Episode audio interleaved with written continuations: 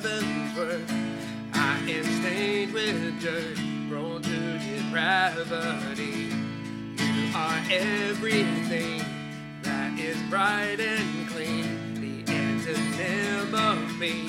You are divinity. The certain side of grace is this: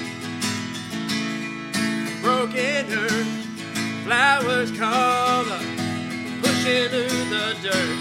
You are holy, holy, holy. On heaven cries, holy, holy God. You are holy, holy, holy. I wanna be holy like you are.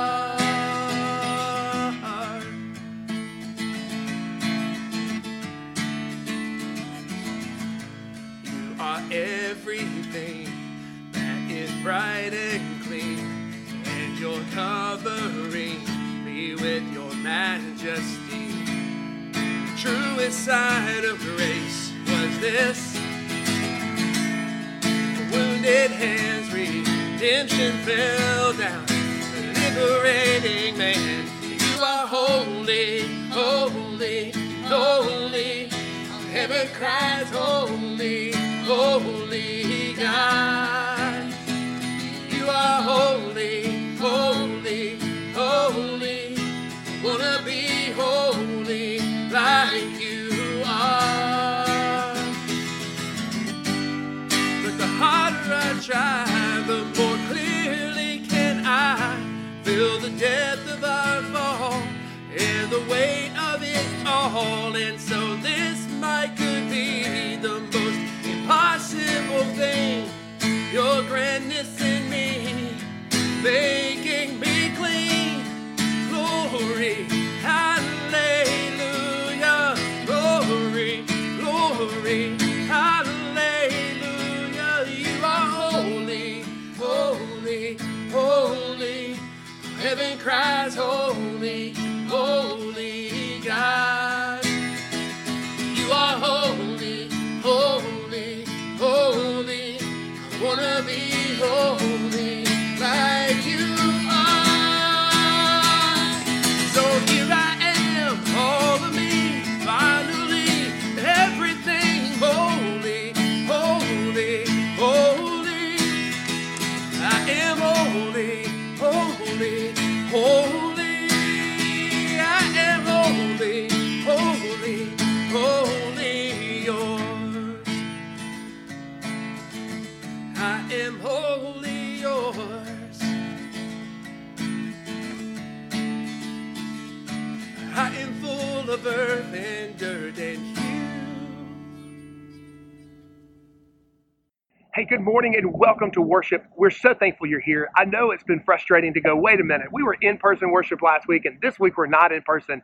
But we had some technical difficulties last week that we're trying to get the kinks worked out on. So we should have that done in the next week or so. And so we'll be back to in-person worship hopefully by the 1st of July, if not sooner. So today we're finishing our series on Holy, Holy, Holy.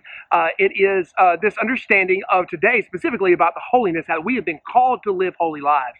We also want to recognize that today is Father's Day. So dads, we love you. We are so thankful for you and for all the sacrifices that you make for us. And there's nothing like a good old-fashioned bad dad joke. And so, so we want to honor you today with this video right now.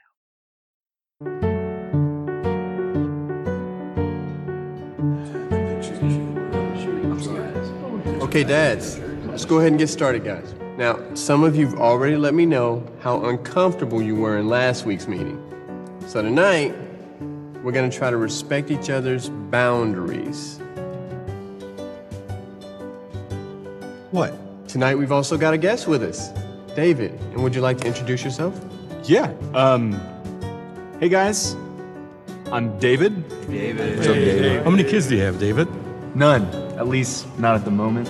My wife is pregnant, and she should be delivering any day now. That's great. Super. Oh, great. Awesome. Who'd like to go first? Anyone. I'll go. Perfect. Todd? Yes. My daughter and I went to the mall, and she said she wanted to take the stairs to the second level. And I said, I don't trust stairs because they're always up to something. Todd, I'm sorry that happened. Yeah.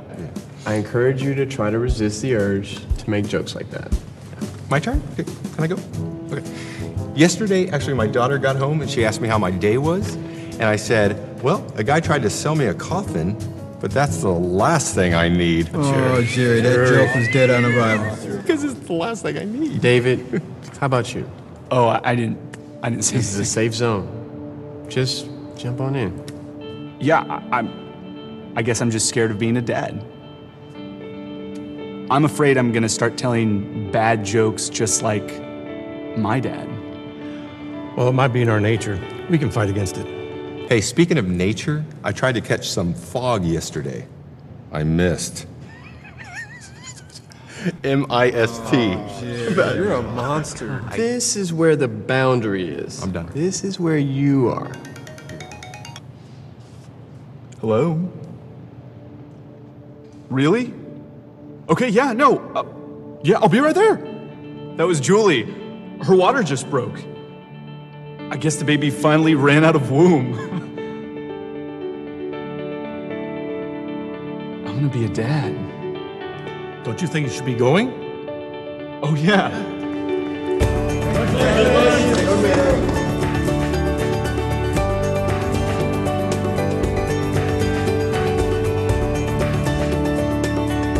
So I told my wife she drew her eyebrows too high. She seemed surprised. You know what I mean?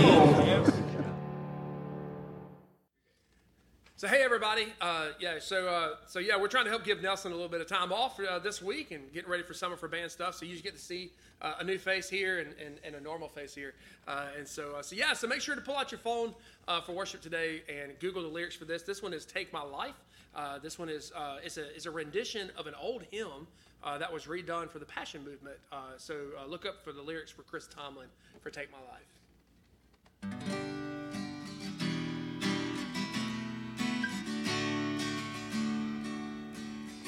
Take my life and let it be consecrated, Lord, to Thee. Take my moments and my days, let them flow in ceaseless praise. Take my hands and let them move at the end. Take my feet and let them be swift and beautiful for Thee.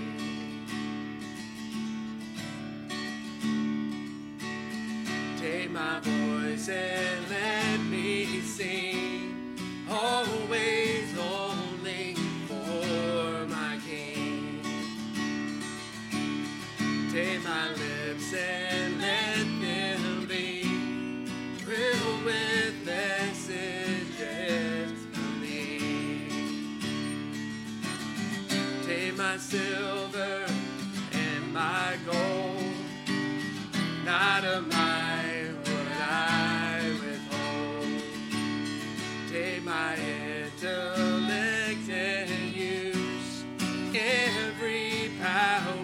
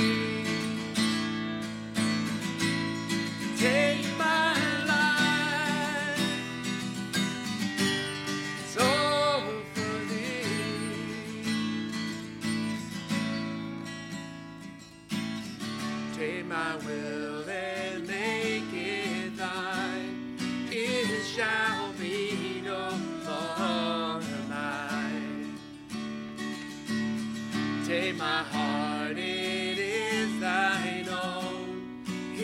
shall be no oil drawn. Take my love, my Lord, I pour at your feet its treasure store. Take myself and I will be ever only for thee. Hereby. Here am I, hold of me, take my life, it's all for thee. Go with us right here.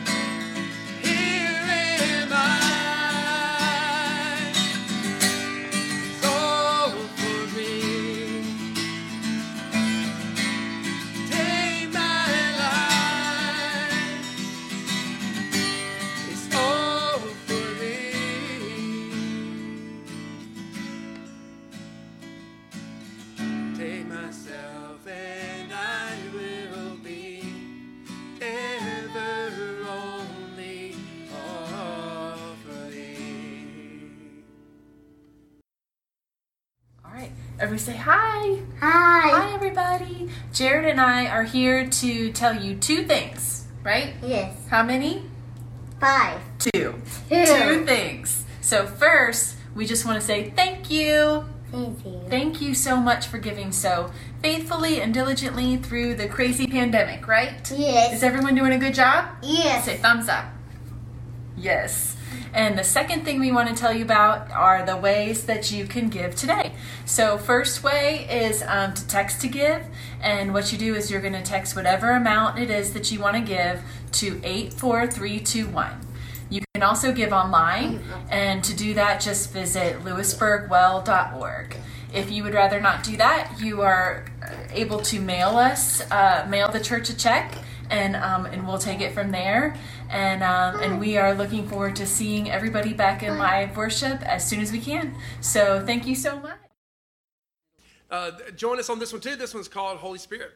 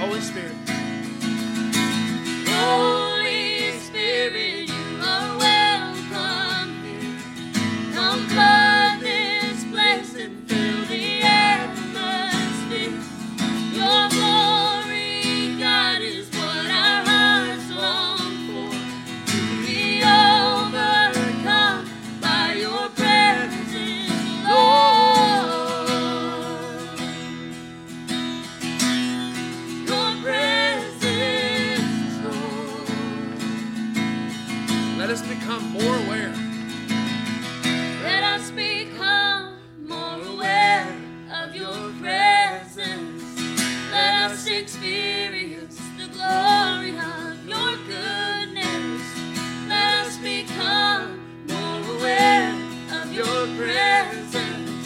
Let us experience the glory of your goodness.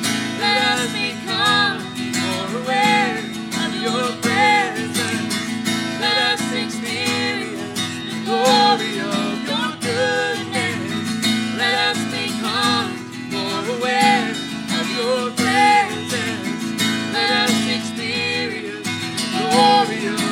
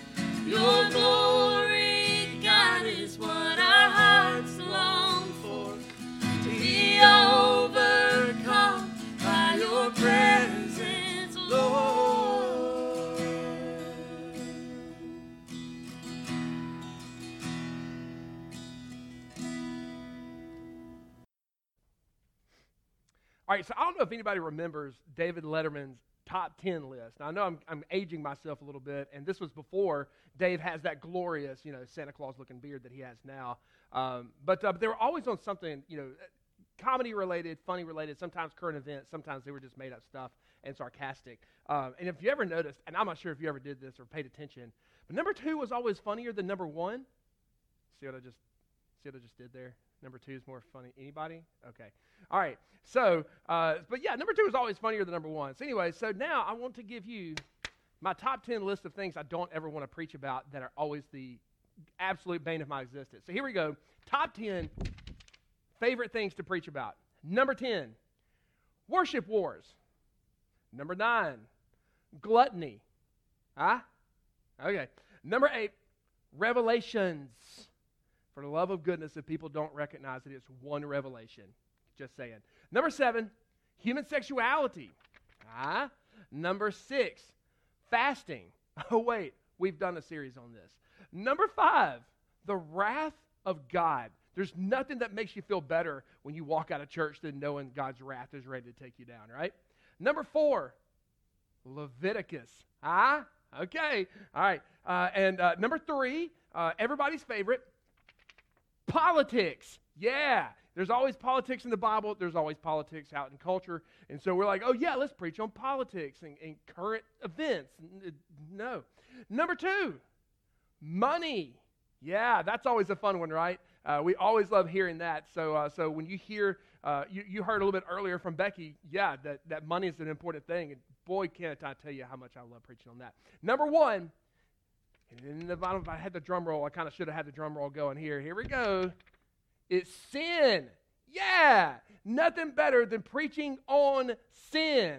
Well, today, there's the David Letterman flip for you. For today, we're going to hit 2 of those. So I hope you're ready. The recap is this. We have, for the last couple, 2 or 3 weeks, we've been doing the series on Holy, Holy, Holy. So we've been doing Holy, Holy, Holy. So H-O-L-E-Y, W-H-O-L-L-Y, and H-O-L-Y. So the first understanding of holy is, right, that Jesus is filling the gaps, these literally these holes in our souls, that Jesus is there filling in those gaps for us. Even when we don't recognize that he's doing it, even at times when we think we know what's best for our lives, and Jesus says, I'll do that, but what about this too? And he looks at the whole. He's looking at us and saying, how is it that I can complete you?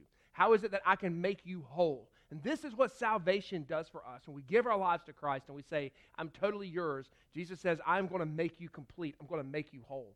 And then this one today. Today we're talking about is holy living.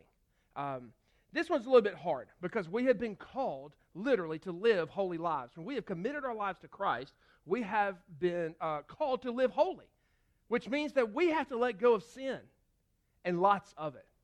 And I know that's an uncomfortable topic, But to be quite honest with you, it is absolutely necessary to discuss. And so what we're going to do is today, the Scripture talks about, today we're going to talk First Peter. So if you get an opportunity, grab your Bibles. We're going to go to First Peter chapter 1. We're going to go 13 to 16. And Peter literally is giving a heads up, almost a warning, as the Christians have spread out and have gone kind of all over. The idea is, he's looking at them going, hey, there's a lot around you out there in the world. He's saying, hey, so be careful. You need to continue to live holy lives.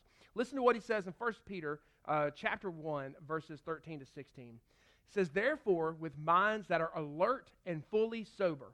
And remember that phrase because that's important. Set your hope on the grace to be brought to you when Jesus Christ is revealed at his coming. As obedient children, do not conform to the evil desires you had when you lived in ignorance. But just as he who called you is holy, so be holy in all you do. For it is written, be holy because I am holy.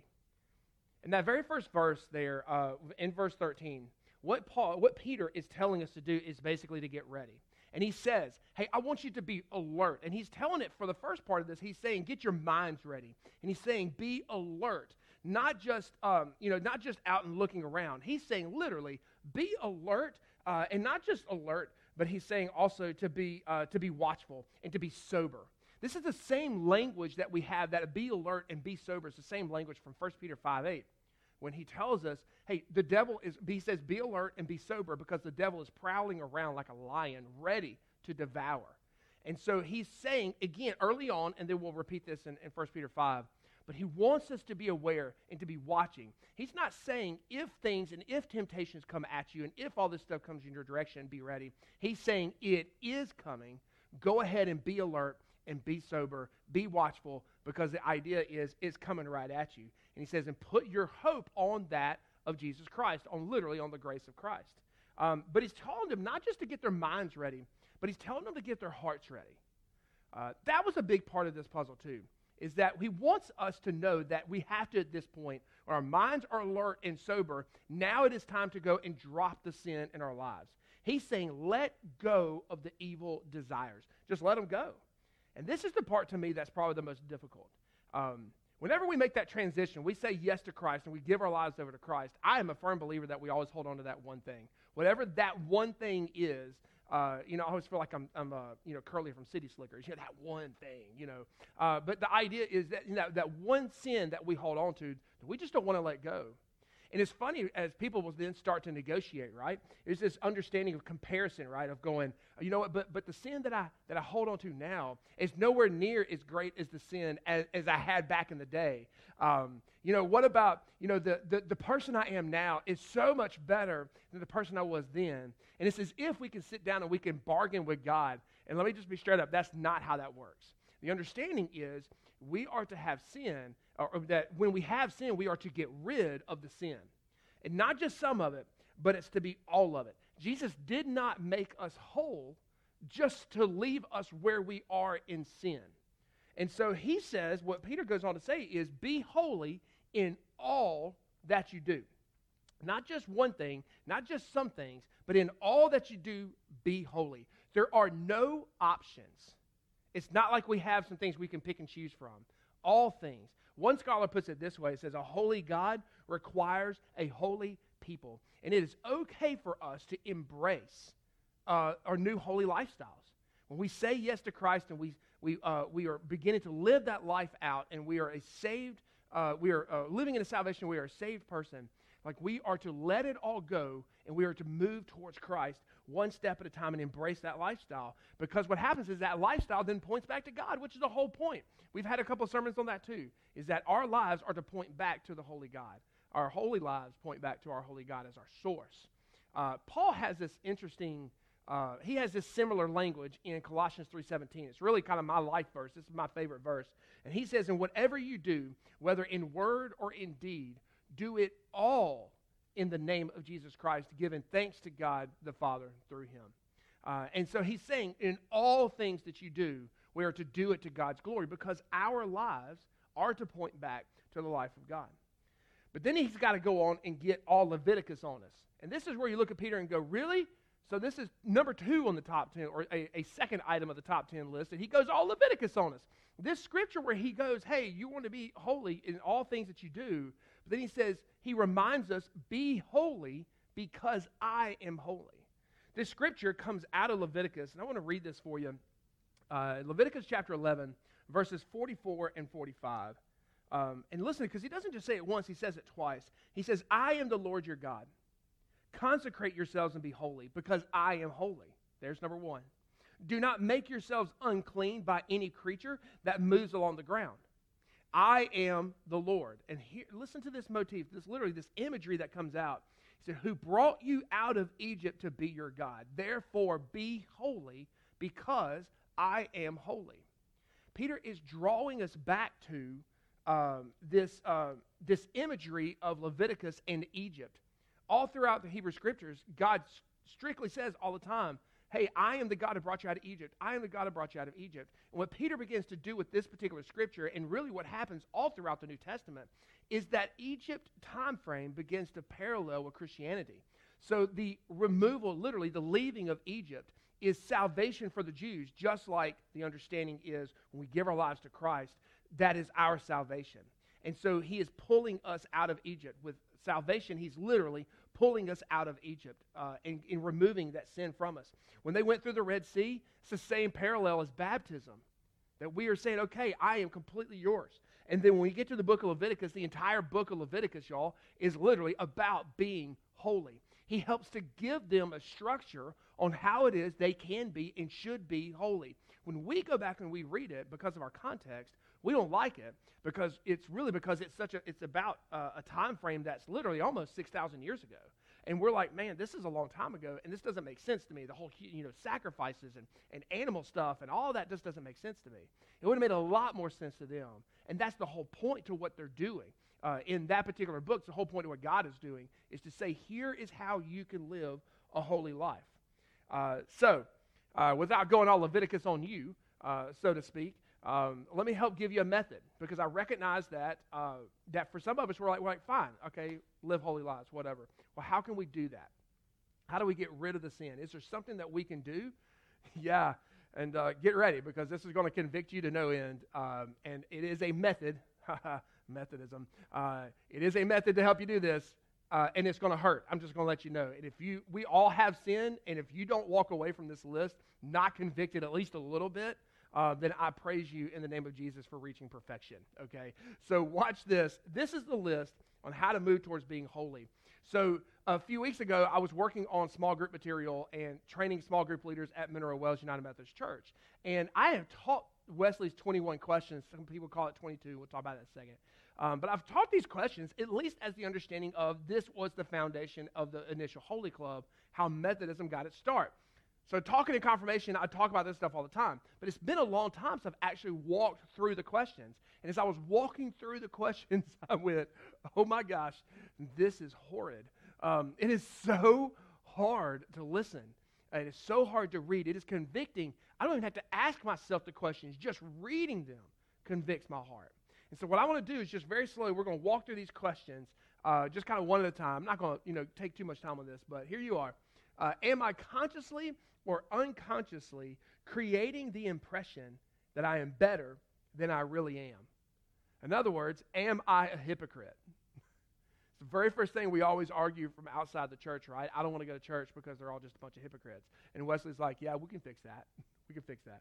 Number 2, am I honest in all of my acts and words, or do I exaggerate? Because when we start talking about exaggeration, what happens is it all becomes about us. It becomes about self-centered, and everything that we are supposed to be doing, remember, is to point back to our holy God. The third one is, I guess I would need to probably do this. Do I confidently pass on to another what was told to me in confidence? Can I be trusted? Now, you see the star here on this one, and the reason why the star is here, and this is where the argument comes in that Wesley had 21 or 22 questions. We don't really know if it's 21 or if it's 22. It really depends on how you write them. Sometimes this particular question is separated. So the question initially could be, do I confidently pass on to another what was told to me in confidence? The end. The next question, which opens up a whole new world, could be, can I be trusted? So either way you write this, this is heavily convicting, because then are you hearing things from folks and then passing it on to somebody else who really doesn't need to hear about it? It turns into gossip. Fourth question, am I a slave to dress, friends, work, or habits? I may have just answered simply yes. Number five, am I self-conscious, self-pitying, or self-justifying? I don't think I need to go back on that one, because the word self is in there 3 times and gives us enough of an indication, right? Number six, this one was convicting. 6 and 7 really got a hold of my heart. Did the Bible live in me today? Which means you have to have read it, right? That means you at some point have to really dig into it. And then as you dig into it, this is where number 7 comes in. Do I give it time to speak to me every day? So he is pushing and helping us to understand the means of grace. We've talked about how searching the Scriptures is one of those spiritual disciplines. When we talk about becoming more and more holy, when we read about holiness, we become more holy. We begin to take on those habits. Did I give it time to speak to me? And did the Bible actually live in me today? Number 8, am I enjoying prayer? That didn't ask the question, are you praying? The question was, am I enjoying prayer? Yeah, that's a really different way of looking at it. Number 9, when did I last speak to someone else about my faith? Now, this is a question I think is convicting, simply because I think we could look at almost anybody in the church and say, when was that? And most people cannot remember a time they either have done it. It's either been a long time and they couldn't remember the last time, or they've never done it at all, which is exactly opposite of what the gospel says that we are to be doing with our lives. We are to be spreading the gospel. That doesn't mean you have to be an evangelist on a street corner doing your thing. That doesn't mean that you have to be going knocking door to door to door. What we're talking about is, are you being Christ? Are you speaking Christ out loud with people who are within your circle of influence? Number 10, do I pray about the money I spend? Yeah, that hurts too, right? Because if you know the old adage, I think when I was growing up in church in the 90s, the old adage was your checkbook can tell you where your heart is. And that's what I think of every time I see that question is, do I pray about the money I spend? Meaning, where is my heart at? And do I actually look and realize there is more mission work that I can be doing? There's something more beneficial in the community that I can be doing with my money, rather than just padding whatever it is that I want done. Number 11, do I get to bed on time and get up on time? Next question, do I disobey God in anything? I don't want to talk about number 11, especially Paul Klein, because I know he'll tag me for texting him at 2 o'clock in the morning. Number 12 is, do I disobey God in anything? Yes. Number 13, do I insist upon doing something about which my conscience is uneasy? Now, for some folks, that's an easy question to answer, because we're like, no, if I'm uneasy, I'm not doing it.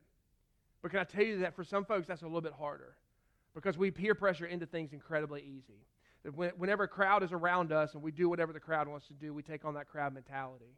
It's really hard sometimes for folks to go, okay, I'm uneasy with this, but I'll just go ahead and do it now. I'll just do it this one time. It's really difficult for some folks to be able to get through that. Number 14, am I defeated in any part of my life? That hurts because you go, okay, that one sin that you hang on to, that you bring in from your time before Christ, that is generally what that means. Are you defeated? Is that thing ruling your life? Number 15, am I jealous, impure, critical, irritable, touchy, or distrustful? Wow, that's a lot for one question. The asterisks are here because this is also sometimes a discrepancy. Sometimes those two questions, when it comes to whether it's Wesley's 21 or 22 questions, sometimes those two questions are combined so that it gives examples. Am I defeated? In other words, jealous, impure, critical, irritable, touchy, or distrustful. So like, whether you put them together, whether you separate them, it doesn't really matter. They're still just as convicting. Number 16, how do I spend my spare time? Wesley literally had his schedule down to 15-minute increments. 15-minute increments. Man wasted no time, none. You know, when we sit down and we pull out our phones and we're playing on video games and stuff like that, man, my whole family right now has been sucked back into Words with Friends. Don't judge us. We only play each other.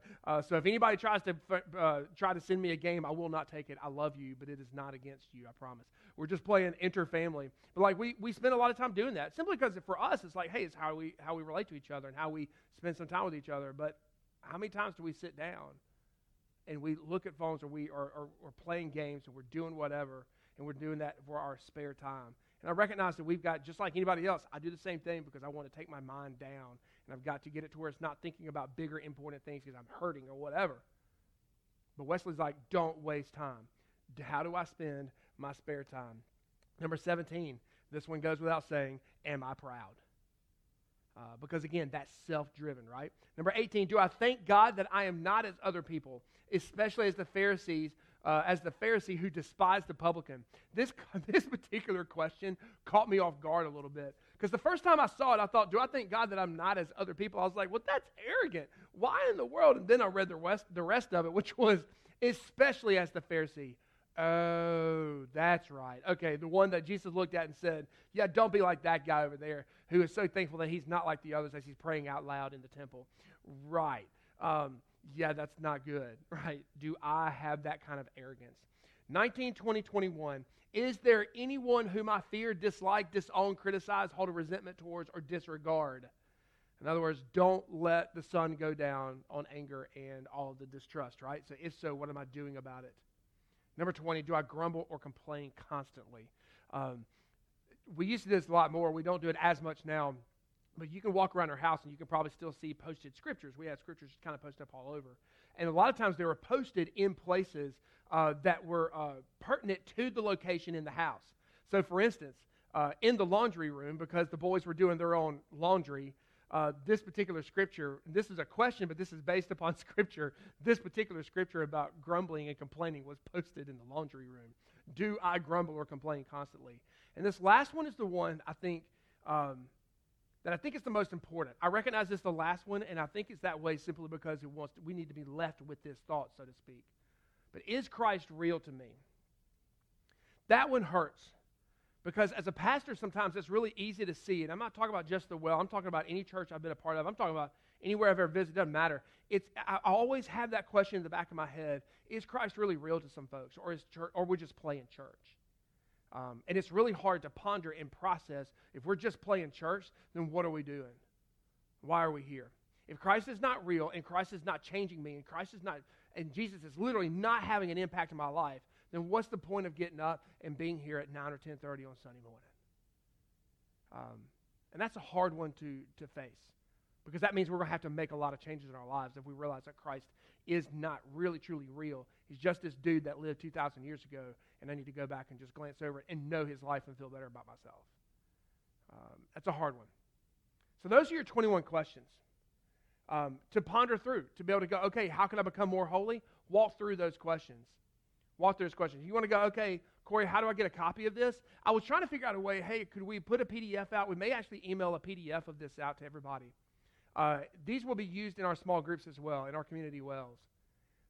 But the idea is you can literally Google Wesley's 21 questions and get this list. You don't have to wait on us. And ask yourself those things. Start working your way through them. Here's the bottom line, is that holiness is more than behavior modification. For the longest time in Western civilization, specifically the Western church, we have really pushed, and this has been a problem in the modern church, that we have really pushed people towards behavior modification as if that is what leads people to Jesus. And we go, you know what? If you quit your drinking, if you quit your smoking, if you quit your running around, and don't cheat on your wife, don't cheat on your husband, if you can do all those things and clean your language up, then you're okay. And the problem is those things don't lead us to Christ. We cut those things out of our lives, and just because we're trying to do behavior modification to make ourselves feel better, that doesn't mean that we now know Christ more. It's actually the other way around. It's quite the opposite.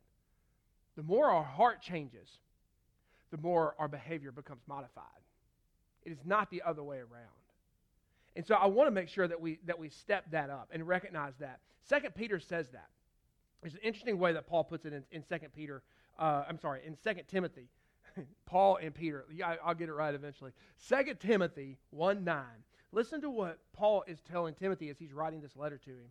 He says, he has saved us and called us to a holy life. Hear that. Saved us, called us to a holy life. Not because of anything we have done, but because of his own purpose and his grace. We are called to the holy life, but only after we are made whole first. But we are still called to the holy life. It is not about go holiness first, and then you get salvation. It's the salvation will begin to change your life and move you towards holiness. Because what happens is holiness deepens our relationship with God. It does. The more holy you become, the more like Christ you become. The more like Christ you become, the more you get to experience and deepen that relationship and get to know Christ more and more and more. I've always looked at sin as that brick wall that's in front of you. And it's like God is on the other side of that brick wall. Confess your sin, remove a brick. Every time you confess your sin, you remove that brick. And eventually, as you confess your sins and you continue to not pile up more than as you're confessing, then that wall comes down. And the more holy you become, the more that wall becomes lower, and you can see and experience and have face-to-face conversation with your Creator. I've always felt like sin was that brick wall. The more holy we become, the more we get to experience God in a mighty, in a powerful way. Y'all, I'm not sure if you recognize the Wesleyan terminology for this, but y'all, that's called sanctification. And we're becoming more like Christ every single day. That is sanctification. That is the purest definition of sanctification, y'all. And if you've been paying attention over the last couple, 2 or 3 weeks, all this series is on holy, holy, holy is really the movements of grace and how we in a Wesleyan tradition understand salvation. The holiness in our hearts that God has been working on, that Jesus has been working on filling the gaps for, yeah, that's prevenient grace. That God has already been working on our lives before we even knew what it is that we needed. The idea that Christ makes us whole when we give our lives to Him and we say, I am yours, and we give up our life, yeah, that's justification. And the idea of becoming more holy, that is sanctification, straight up and down. So my question to you is this. Will you ask yourself those questions from Wesley? Will you ask yourself those questions every single day? Will you allow yourself to even be transparent enough to answer those questions within a community well, within a small group setting? Would you actually be trustworthy and feel trusting enough of others in your group to be able to answer those questions? Because that's how they did it. That's how they answered those questions within small groups. This is why we've been pushing towards that. That is how we grow as a disciple and become more and more of a disciple. Will you let Jesus repair the holiness? Will you let Jesus literally complete you and make you holy? And literally holy His. And will you strive towards that life of holiness? In the name of the Father, and of the Son, and of the Holy Spirit. Amen. Amen. So for the response time, we're doing a song called Yearn by Shannon Shane. An absolutely incredible song, but really want you to process Wesley's 21 questions.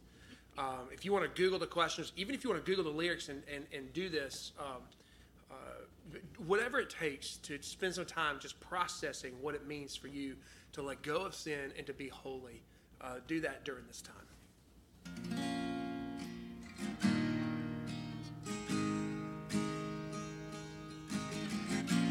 Holy desire, this place in time, that I might seek and find my God. My God, Lord, I want to yearn for you. I want to burn with passion over you. And only you. I want to yearn for you. I want to burn with passion over you. And only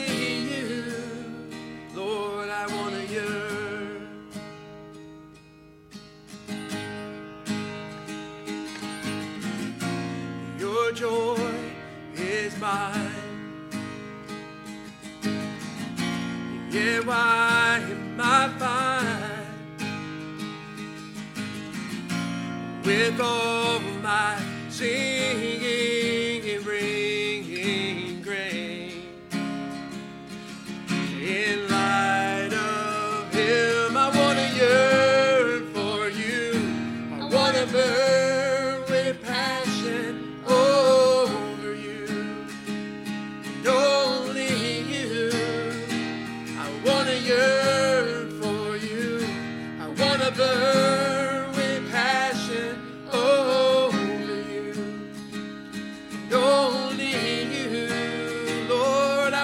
Yearn.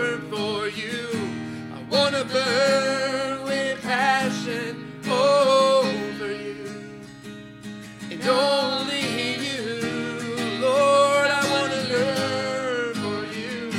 I want to burn with passion over you, and only you, I want to yearn.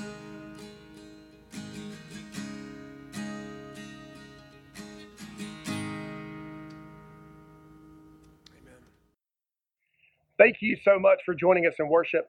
We're really excited that you are here today. Make sure to continue to leave comments and just say hey. We love it when people say hey to us and let us know that they're there. So again, continue to look at social media. Make sure you know when we're starting back in worship. We will be back in person shortly.